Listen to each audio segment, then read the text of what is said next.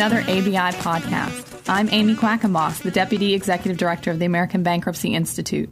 With me today are Bruce Nathan and Scott Cargill, the co authors of one of ABI's newest publications, the Trade Creditor Remedies Manual. Trade creditors dealing with financially troubled customers often have difficulty collecting their claims.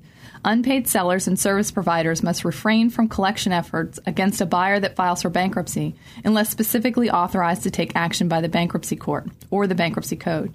Many trade creditors are surprised when a customer files bankruptcy and have no idea what remedies are available to them, which can be fatal to their claims. Bruce and Scott authored the Trade Creditors Remedies Manual to provide much needed direction to trade creditors and their counsel.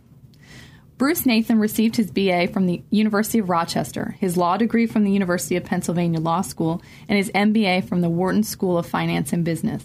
Bruce is a member of Lowenstein Sandler's Bankruptcy Financial Reorganization and Creditors' Rights Group in New York. He has 30 years of experience in the bankruptcy and insolvency field and is recognized as a national expert on trade creditor rights. Bruce is a member of ABI's board of directors, a former co chair of ABI's Unsecured Trade Creditors Committee, and a contributing editor of the ABI Journal. He is also a member of the National Association of Credit Management and sits on NACM's General Editorial Advisory Board and Government Affairs Committee. He is joined by his co author, Scott Cargill, who received his Bachelor of Science from the State University of New Jersey at Rutgers and his law degree from NYU School of Law.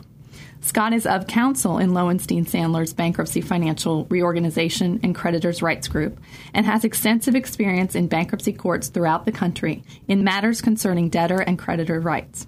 Scott, like Bruce, is a frequent lecturer on trade credit issues across the country and is also a contributor to the ABI Journal. Welcome, Scott and Bruce. Thank you. Thank you for joining us today. The first chapter of the Trade Creditors book emphasizes the need for trade creditors to be proactive when dealing with financially distressed buyers. In your experience, why is that so critical? And is there any one particular warning sign that is more of a red flag than the others? Okay, let me. This is Bruce. Let let let me start. This is probably the most important question that we're going to be discussing, and th- that's why this was actually uh, the warning signals is, is, at the beginning of the book. Um, for a trade creditor uh, that, that's dealing with a financially troubled customer. There are a lot of remedies that they have, as we've as we've indicated in the book, both under the Uniform Commercial Code, under state law, and under the Bankruptcy Code, uh, to minimize their exposure.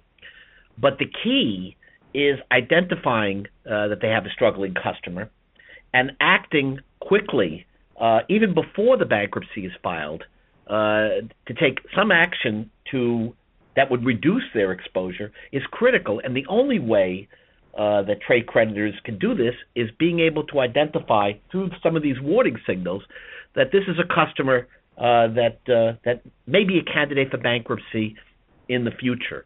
And as a perfect example, uh, one of the remedies that we're going to be discussing the uh, the right to demand adequate assurance of the customer's ability to perform, which is UCC uh, 2609. There's an equivalent remedy uh, for service providers.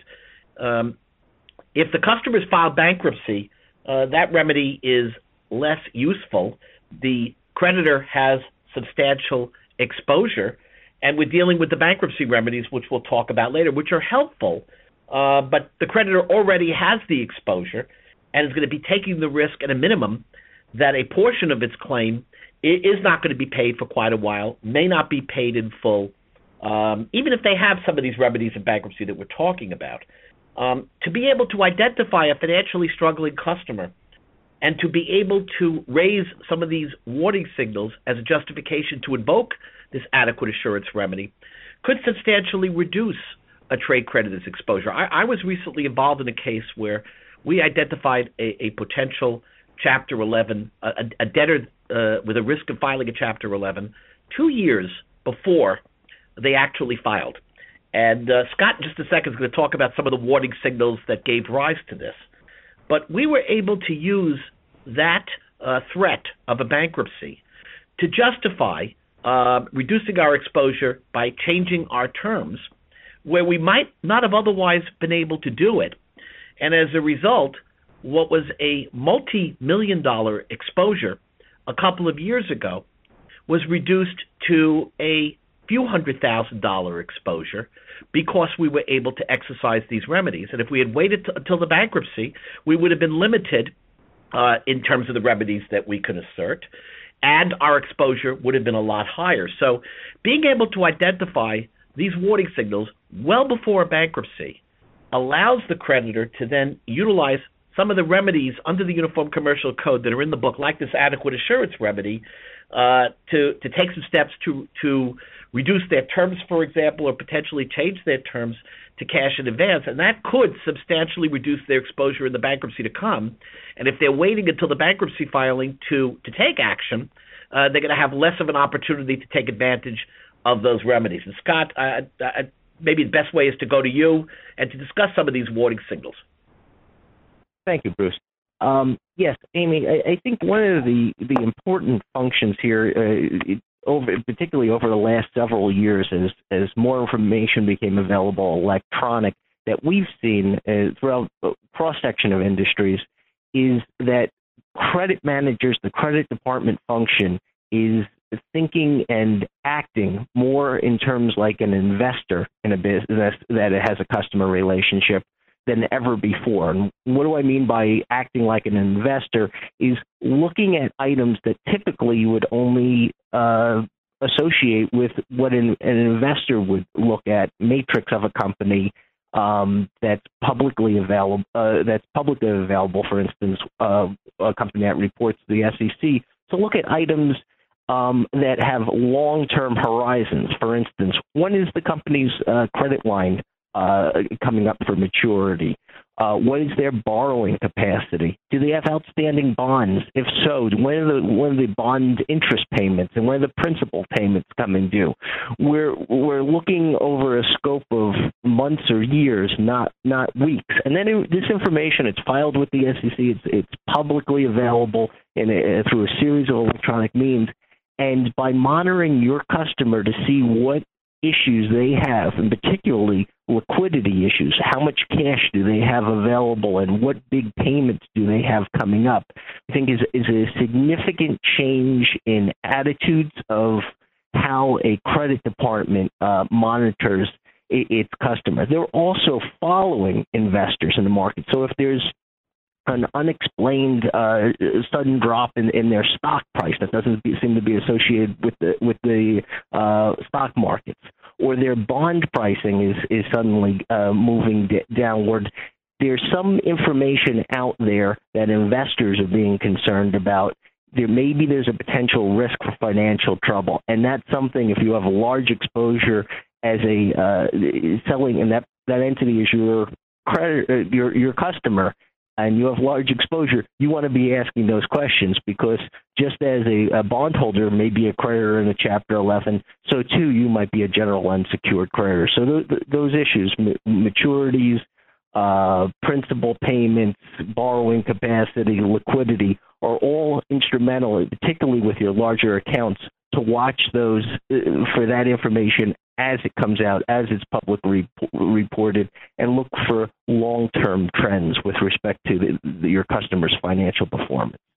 You know, it's really fascinating because I started practicing 30 years ago, and boy, has has information has has information become more readily available. I, I'm just amazed in the past 10 years how much more public information is available, much more than it was when I started practicing.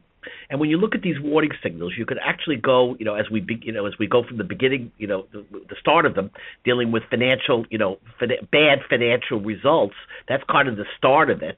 And as Scott mentioned, you know, some of the uh, some some of the information, the the bond information in the uh, on the market between pricing and maturities, you know, a, a credit downgrade uh, below a certain point is significant. Heck, in the Circuit City case you know, credit insurance was withdrawn several months before the bankruptcy of Circuit City. That itself was a telltale sign, you know, that we alerted our clients to. And then we noticed, like like a month before the filing, that puts the the, the put, uh, which is which is kind of a sort of credit insurance, but only for the for the for the Circuit City distressed account.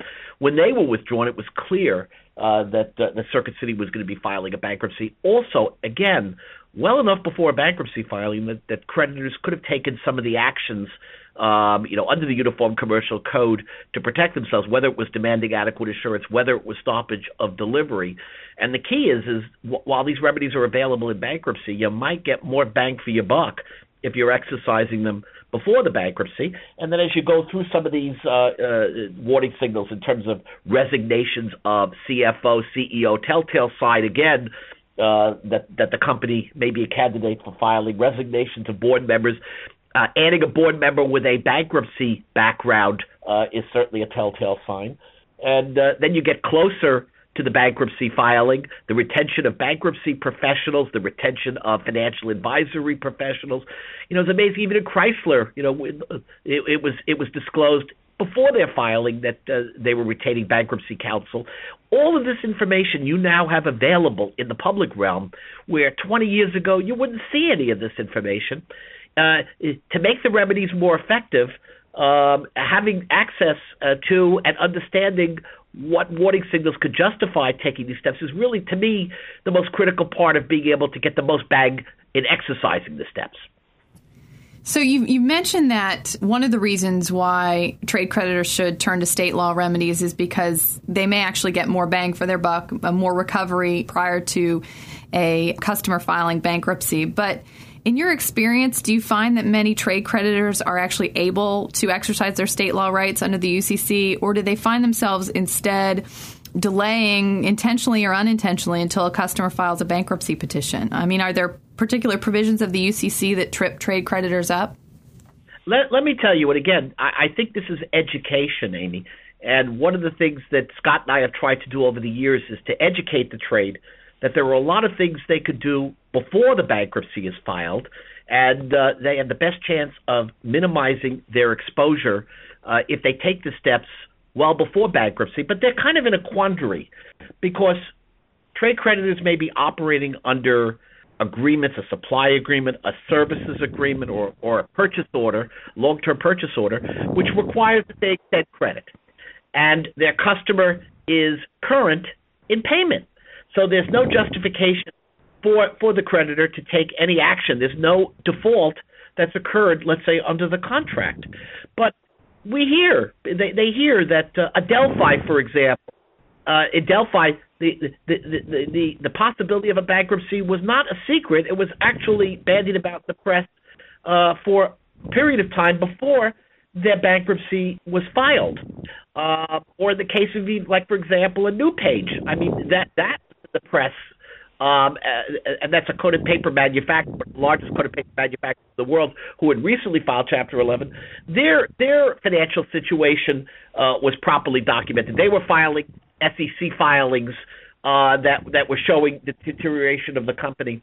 And the question for a creditor who's dealing with these companies is if they're locked in and have contractual agreements to extend credit, how can they justify changing those terms where the customer is not in default uh, and there's real concern that sooner or later, may not be tomorrow, maybe a month from now, maybe a year from now, because of any of these warning signals that show up, uh, that these, these folks may end up filing for bankruptcy.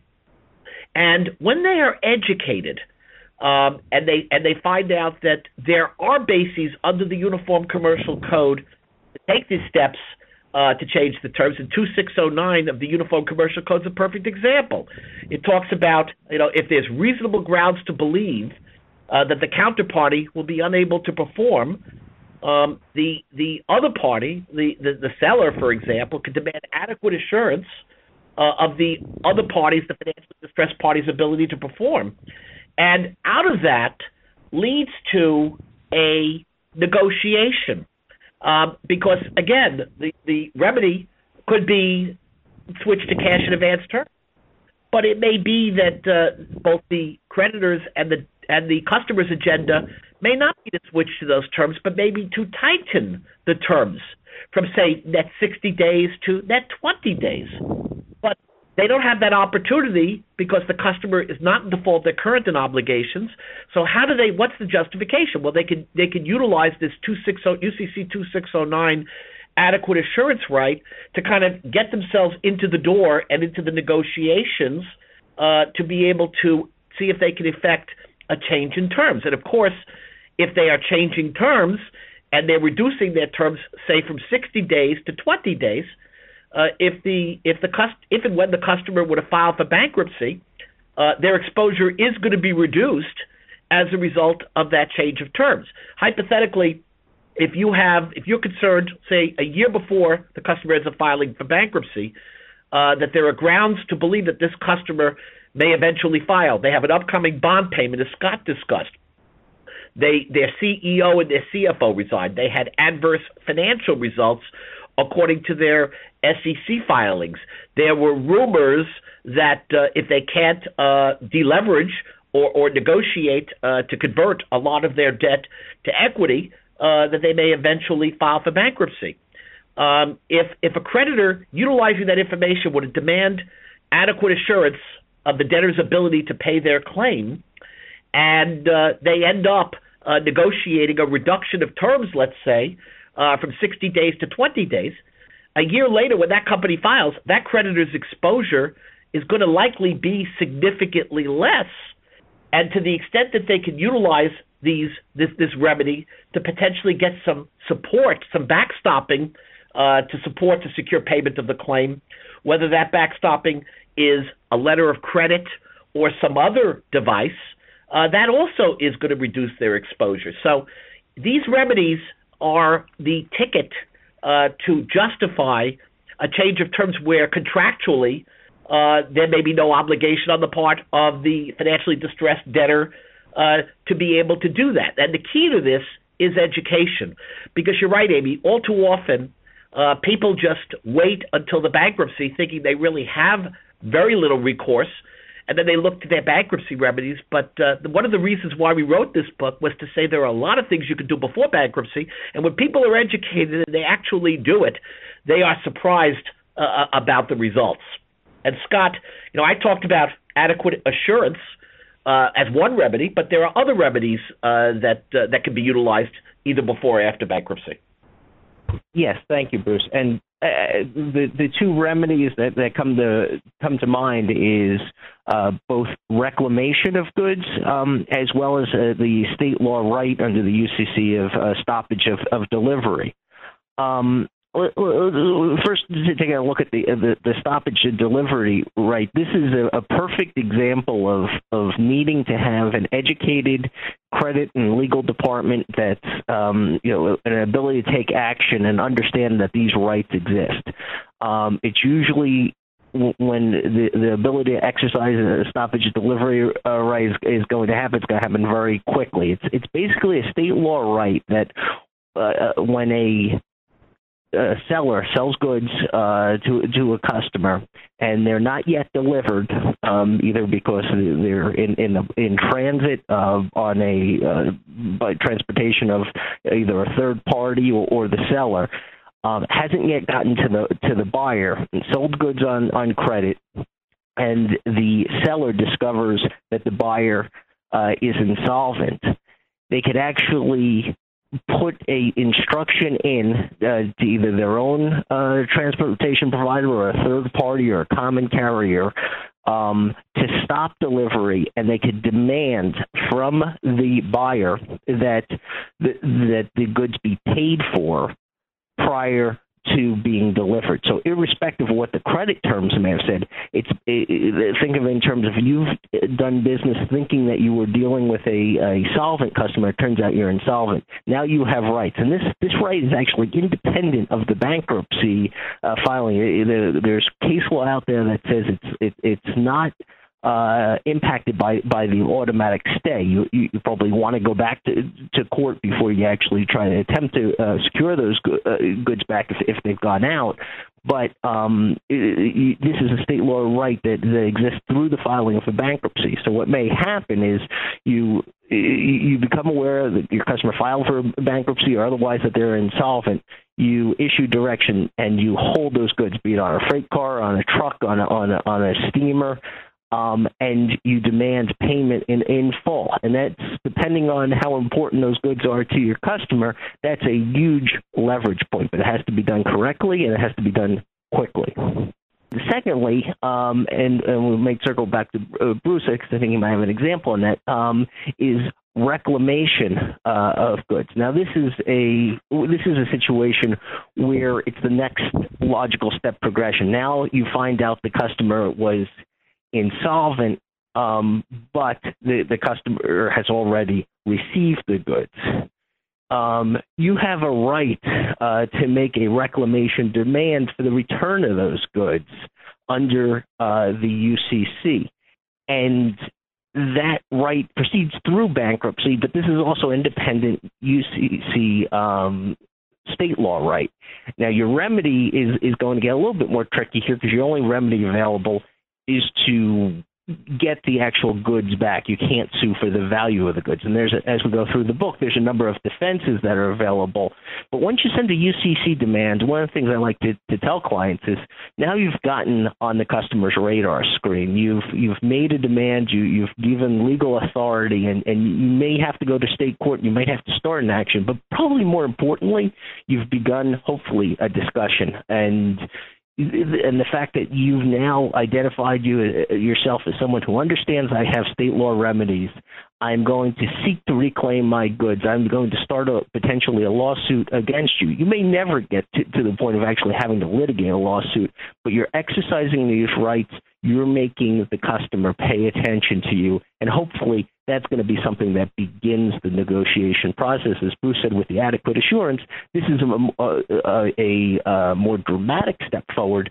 But at any point, remember that you, you, you can put down the uh, the weapons of litigation and, and decide to, to see if an agreement can't be reached that's going to help protect you in the long run. And you know, on the stoppage of delivery, I, I can't do better than a case that I had last week, a Chapter 11 that was filed and I had a client uh, that had a six-figure claim for goods that were with a carrier, and after they found out about the Chapter 11, they stopped delivery of those goods. It was interesting. We got a call from debtors counsel. We were told this violates the automatic stay. I referred them to the manual actually, and I said I, I would suggest you go out and buy it uh, because uh, there's uh, it, it, there are there's a recitation of cases in the manual and a discussion of this, and uh, uh, our stoppage right is not uh, barred by the automatic stay. We can't get the goods back, but we can we could certainly stop them. And uh, I would suggest to you that if you want to go in that direction, yeah, we're prepared to go to court and argue it. And what ended up happening is uh, the debtor agreed to just pay for the goods, and uh, the goods were released. So we were able to use stoppage of delivery right to get full payment of the goods. You will contrast this with uh, the Section 503b9 priority claim for goods delivered within 20 days of bankruptcy that we'll talk about in a few minutes, where recovery potential is uncertain and uh, where timing of recovery uh, in many instances is not going to happen until the conclusion of the case. So here, here we were able to use stoppage of delivery as a basis for getting our claim, our goods paid for uh, after the bankruptcy was filed. Stoppage of delivery is also uh, a, a good vehicle. Uh, we are operate where a creditor is operating under a supply agreement um, as, as, a justification to change the terms that is set uh, in that agreement. One of the benefits of changing terms pre-bankruptcy is uh, to the extent that uh, you're, you're, operating, the creditor is operating in accordance with the Uniform Commercial Code. Once the terms are changed pre-bankruptcy, that's it. Uh, whether they're cash in advance or whether new terms are agreed to, that is what goes into the bankruptcy. There's, there's, there's been this ambiguity, this question about uh, a creditor's ability uh, to switch from the credit terms it has in its contract uh, to cash in advance after the bankruptcy is filed. A lot of that is a function of uh, of how the contract is drafted. But even if the contract is silent on any right uh, to switch terms, uh, this stoppage of delivery right could be invoked as a basis to switch the terms, and as a basis if, if the if the debtor is unwilling to agree uh, to go to court uh, to seek um, adequate uh, protection or adequate assurance or stoppage or, or, or, recognition of the stoppage of delivery rights and the switch and the ability of the creditor to switch to cash in advance terms. So again, these remedies uh, give you a lot of bang for the buck before the bankruptcy, and they give you a bang for the buck after the bankruptcy uh, that allows you to recover more than if you're just relying on the bankruptcy remedies that we're going to be talking about. One thing creditors should be very careful about, though, is many times they will enter agree- into agreements with their customers, uh, and there may be provisions in the agreements that waive some of these rights, waive the right to demand adequate assurance uh, performance, or limit those rights, or, or potentially even waive the right to stop delivery of goods. All that we're talking about um, in terms of the Uniform Commercial Code rights, uh, you got to be careful because if the creditor waives or limits those rights, it's the contract that's going to govern. And I too many times have seen contractual provisions that have limited these rights and advised my client uh, that uh, that they they they are bound by the terms of their contract. So uh, folks have to be careful that uh, that uh, that these rights, ideally, their contracts should be drafted to enhance their ability to assert these rights. But certainly, the contracts should not be providing for any circumscribing or or waiver of these rights, uh, because these rights can be waived uh, by agreement of the parties. Bruce, you talked about some of the case law that was cited in the manual, and I just wanted to point out to our listeners that um, the manual also includes an appendix that has several forms that are applicable to the UCC state law remedies. There's an adequate assurance demand and a stoppage of delivery demand, as well as a pre bankruptcy reclamation demand, which I think would be very helpful for trade creditors who are trying to figure out and navigate the waters prior to a bankruptcy filing. But so we've discussed some of the warning signals that trade creditors should pay attention to, as well as the state law remedies available to trade creditors prior to a customer filing bankruptcy. But now let's assume a, bank, a customer has filed bankruptcy. How did BAPCPA, with the addition of Section 503b9, in your opinion, change the playing field uh, for trade creditors? Uh, thank you. And let, let me start on this because uh, I, I was involved with the National Association of Credit Management – in helping draft this statute. Uh, 503b9, um, which provides trade creditors an administrative priority claim for the goods uh, they sold to the debtor pre-petition and that were received by the debtor within 20 days of bankruptcy, has really redressed the imbalance uh, between between the trade and secured creditors that was uh, that that that was occurring uh, over the 10 year, 15 year period uh, before BAPCPA was finally adopted. When when I started practicing, God, I can't, I'm embarrassed to say this, in 1981, reclamation, and this was the state law right that Scott talked about, and the bankruptcy code before BAPCPA recognized the state law right of reclamation. Um, gave creditors a, a, a 10 day period and potentially up to 20 day period to send a reclamation demand uh, when I started practicing, reclamation really meant something, and there was a remedy uh, that was provided in Section 546C that uh, that granted a creditor with an allowed reclamation claim an allowed administrative priority claim for the goods that were subject to reclamation, to the extent that uh, the the relief of reclaiming the goods was denied by the court.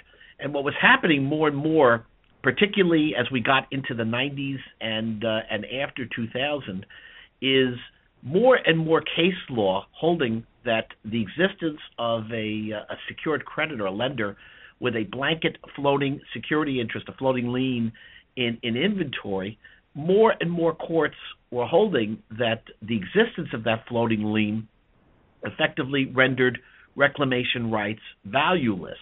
So while 30 years ago, when I started practicing, reclamation really was an effective remedy, uh, reclamation was becoming uh, a, a, virtually a gutted remedy, a remedy that really had no meaning because uh, it, it, was worthless every time the debtor had a secured lender with a blanket inventory lien, which was virtually all all the time.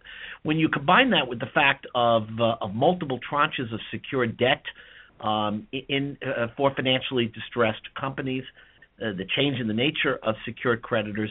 Um, while in the early 80s, when I started practicing, uh, the trade had this reclamation right uh, that gave them some leverage. That reclamation right was was was wasting away. Combine that with the fact that uh, 503b9, one of the reasons for for the passage of 503b9 was one of the bases for reclamation under state law was the was the argument that uh, the creditors who were shipping goods, selling goods on credit to a debtor, and again, 503b9 is limited to sales of goods, not provisions of services. Um, to the extent that uh, credit trade creditors were providing goods shortly before the bankruptcy, um, it was likely during that time the debtor was negotiating its Chapter 11 financing and knew at that point, and its secured lender knew at that point that uh, goods were coming in on credit uh, where where the debtor was not going to be paying for those goods, and where there was effectively no remedy for trade creditors. That was one of the reasons uh, for for the, the push for and the passage of Section 503b9 of of this priority claim. Uh, it is attempted to redress uh, this imbalance, and it's interesting because a lot of people uh, would would get on this phone or get on this uh, get on this uh, podcast and express a, a contrary opinion that 503b9 is the, has been the death knell in retail Chapter 11s uh, and and has had an adverse impact on other bankruptcy cases. Um, but essentially, this this claim has been an attempt to redress the imbalance, and it has had a positive impact.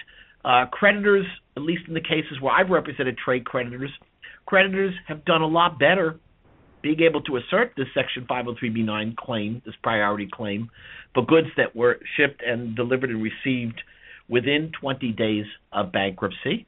Um, in addition to those increased recoveries, you're seeing more and more cases where creditors' committees are relying on or arguing uh, that uh, any financing arrangement or any sale arrangement where you have a potentially administratively insolvent bankruptcy case uh, and uh, and there's a Chapter 11 filing with a view towards a quick uh, Section 363 sale. Um, that uh, that uh, the the Section 503b9 claims need to be protected as part of the price for admission, as part of paying the freight uh, for for the lender or other parties utilizing bankruptcy to effectuate that sale process, and and and that benefits unsecured creditors because to the extent that a portion of the priority debt is satisfied and there are any other available assets, there's more of a likelihood for unsecured creditors to see some sort of recovery. All of this has resulted from this from the passage and the implementation of Section 503b9. Um, Scott, I, I, don't know if you want to add anything uh, to that or discuss any other impacts of the BAPCPA changes. I think overall the the the takeaway that you know I when I think of the BAPCPA changes and particularly 503b9, it's it's not so much that you know others may view it as giving goods uh, providers some type of additional benefit as it is to kind of releveling um, the, the the playing field. Um, and I think that that's that might be the way you know a lot of people are, are looking at it rather than than, than somehow um, the, the supplier of goods have gotten this leg up um, by virtue of the BAPCPA changes. And the other point that I would you know, just make is it, it's a very interesting. It was it's been a very interesting time because right around the shortly after the implementation of the BAPCPA changes, you also had a very different uh, downturn cycle with the uh, tightening of credit markets, and we, we've seen much much less cases uh, that where the central goal is actually a reorganization and more geared towards these quick sales and um, towards liquidation. And, and in some of those quick sale cases uh, this 503b9 remedy, as, as Bruce has mentioned, has actually been a leverage point that um, maybe some people didn't appreciate, uh, you know, fully until it, started to play out in the courts. You know, one of the interesting one of the, one of the interesting aspects of 503b9 that Scott kind of you know kind of uh, got me thinking about. You know, when when when there were efforts to repeal 503b9, what, what to what extent were creditors actually relying on 503b9? To continue extending credit to financially troubled customers. Because there are many industries where the terms are short and where um, folks at least have the view, uh, if there were a 503b9, that there is some protection for trade creditors uh, if their customer were to file bankruptcy. And query if that protection was taken away, would that discourage uh, folks from extending credit to financially troubled companies, which would further expedite the likelihood of them filing for bankruptcy. You know, this is a really interesting area. I know uh, that we're going to be going into some of the litigation on it, Um, and there's been a lot of debate. And I was involved uh, in a number of forums for ABI in debating whether Section 503b9 uh, should be repealed or not. I have to tell you, as we get into the litigation, uh, this is a statute where every word is litigated because the stakes are so high, because the impact this has or may have on the secured lenders and the fact that they may be paying out of their collateral uh, payments to Section 503b9 claimants, and uh, and and at the end of the day, um, th- this has helped the trade and, and and as we both said, redress the balance vis-a-vis secured lenders and debtors. Bruce, you touched on some of the litigation issues, which, you know, 503b9 is certainly a hotbed. Are there some 503b9 issues that we'll see litigated down the road in the next year or two, or are there other trade creditor issues that are going to come to the forefront that we're going to see litigated? Yeah, let me, Scott, why don't you take that first and then I'll chime in, okay?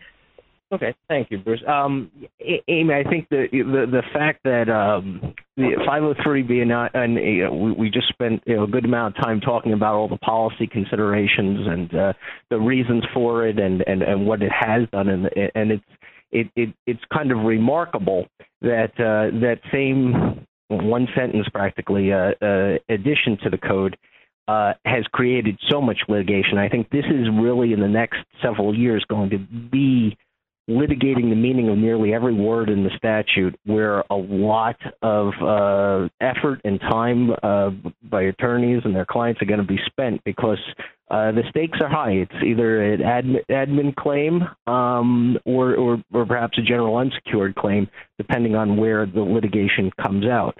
Um, basic issues. You know, we think of this is for goods, and we, it kind of rolls off the tongue. Of course, it's for good suppliers, good suppliers number of cases, and we've covered them in the uh, in the manual as to what does a good mean.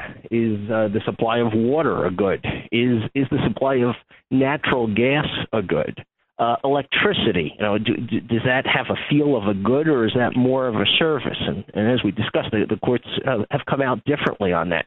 And one of the the, the overarching uh, principles as we go into the, these litigations is what's the test? What should it look like? It's it's kind of a, a new statutory right in the bankruptcy code, um, but it, it kind of has a feel of a um, of a UCC uh, sort of remedy. So do we look to the UCC for guidance as to what when when they needed to decide if something was a good or not, um, there were certain tests that they apply. Are those tests applicable in this federal bankruptcy statute? Then you have courts coming to very different conclusions on that, and it's not yet really, um, you know, any of these issues really certainly to the Supreme Court level, and and and, and the uh, amounts of number of cases that are going to the circuits um, you know, it, it's working its way through, but it, we're still far from a, a, a consensus.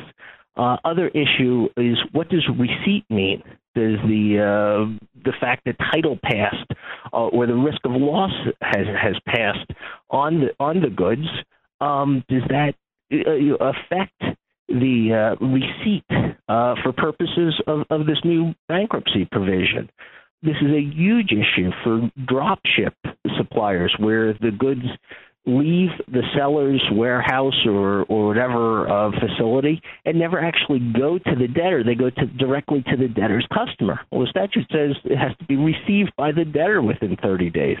There's arguments constructive receipt. The third party customer act as an as an agent when and the, when the goods land on the customer's doorstep. Is that good enough for a receipt? Does it require somebody to unpack the goods or what is the test for determining receipt? Again this is a brand new statute relatively brand new statute. Do we look to ucc for guidance or should we be thinking about this in a new way? Another issue and i'm practically going down you know the sentences uh, uh, of the uh, statutory provision. What does value mean? Um, some courts have taken a you know a, a view of well the value means maybe the invoice price. Other courts say not so sure. What is the value of the goods received? Is that replacement value? Is that um, should that include taxes and, and freight? Where do we start to look at? Maybe the invoice price is a good uh, beginning point, um, but the courts are not necessarily all in agreement that that's uh, conclusive proof of, proof of what the value is. So, so right there, just in, in terms of what does receipt mean, what do goods mean, and what do values mean, that's going to keep the courts um, and litigants busy for, for quite a while, and and uh, frankly, the in, implications of these litigations um, could have a drastic impact um, regarding whether or not you're considered a 503b9 claimant or not. You know, it's really interesting, Scott. You know, just uh, kind of continuing with the thought, uh, because again, 503b9 is really the true safety net uh, for trade creditors, who you know whose whose reclamation rights are are now valueless, and uh, with the potential for recovery on unsecured claims is very speculative. There, there are a lot of open issues uh, under 503b9 uh, that that are being litigated. First of all, how do you assert this claim? The statute provides little guidance. It talks about allowance of the claim after notice of a hearing, which would imply that a creditor should be filing a motion to obtain relief on this claim. The problem is, all too often, if creditors do so, the debtors respond uh, and argue that uh, that uh, it's premature. Uh, the, the, court has the has the power to decide when the claim gets paid, uh, and the claim shouldn't be paid until the end of the case. And uh, and and the debtor may may argue that it, it, the claim should not be dealt with at the present time. There'll be procedures that will be established later. Uh, but at the very minimum, the creditor is the only relief the creditor may get on a best case basis is allowance of the priority claim.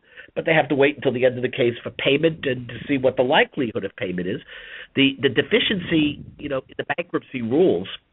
Uh, there, there are no rules to deal with how these claims get asserted. This becomes almost an ad hoc court by court determination. You see, in some cases, courts will approve procedures on asserting and reconciling the claims. It could be uh, something as simple as a special proof of claim form that has to be filed by a bar date just for the 503b9 claim. It may be uh, that as part of the general claims bar date and included in the proof of claim for all pre-petition claims would be include asserting the 503b9 claim in that claim form.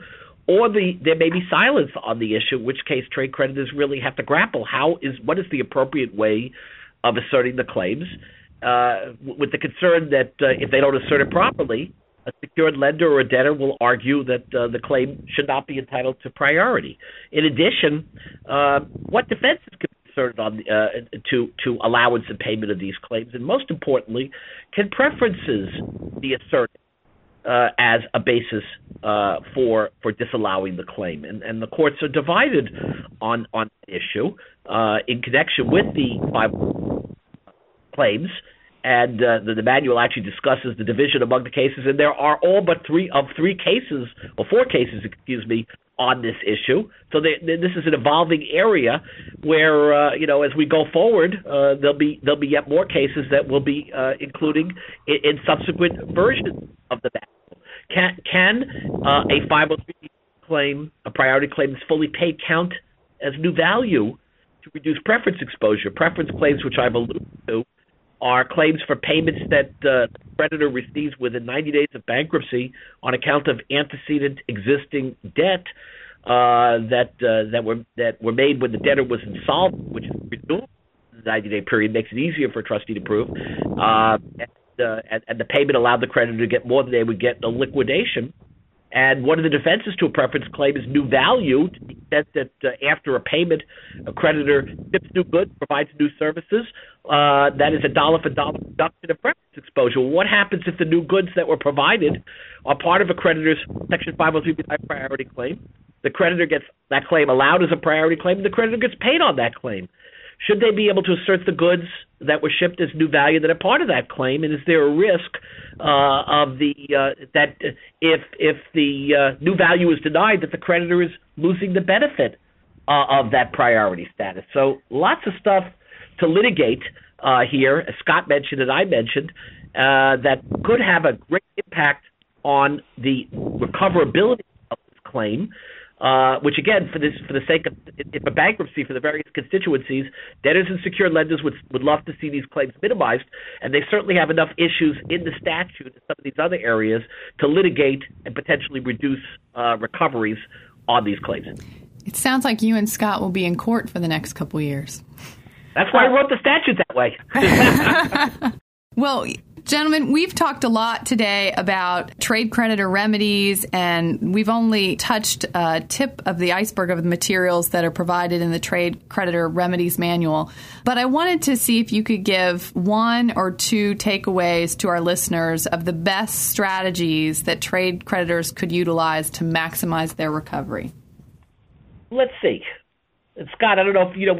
I, I would say that uh, it's a one-two punch of knowing, being able to identify the warning signals of the bankruptcy to come, and particularly uh, of the bankruptcy that may be a year or more off uh, out of the horizon, and then being able to identify the remedies that the trade creditor can afford to can use uh, to uh, to reduce its exposure in that bankruptcy to come, with the goal being uh, that uh, to the extent that it's legally possible and you have the contractual right to do so, or you're not bound by contract and you have the rights under the Uniform Commercial Code to do so, to be able to exercise uh, the rights uh, of adequate to demand adequate assurance and or stoppage of delivery um, before the bankruptcy is filed, and certainly in the case of stoppage, uh, right after the bankruptcy is filed, to again reduce uh, exposure and increase recovery on the claim. And uh, and the third thing again is understanding that uh, the trade creditor has substantial rights if they're a good seller under Section 503b9 to enhance their ability to recover by being able to uh, enforce that claim, but understanding that uh, there are each court is adopting procedures for the assertion of the claim, and if you're not uh, up to snuff in terms of asserting the claim in accordance with the procedures, you could lose what is a potentially very very valuable claim. Scott, anything to add on that? No, I think you, you, you covered that all. well, we're out of time for today, but I wanted to thank our guests, Bruce Nathan and Scott Cargill, for joining us. You can purchase the Trade Creditor Remedies Manual on ABI's online bookstore at bookstore.abi.org. They make great client gifts. Thank you, Bruce. Thank you, Scott, for joining us. Thank you for having us. And we thank you for listening to our podcast today. You can hear or download over 100 podcasts from ABI's homepage at www.abi.org. From the American Bankruptcy Institute, this is Amy Quackenboss. Thank you for listening and have a great day.